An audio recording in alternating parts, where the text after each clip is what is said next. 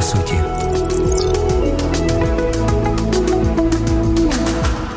Колись давно старий індіанець відкрив своєму онукові одну життєву істину. Розумієш, в кожній людині йде боротьба. Ця боротьба дуже схожа на боротьбу двох вовків. Один вовк представляє собою зло, заздрість, ревнощі, жаль, егоїзм, жадібність, брехню. Інший вовк представляє добро, мир, любов, надію, турботу, доброту, вірність і інші хороші якості людини.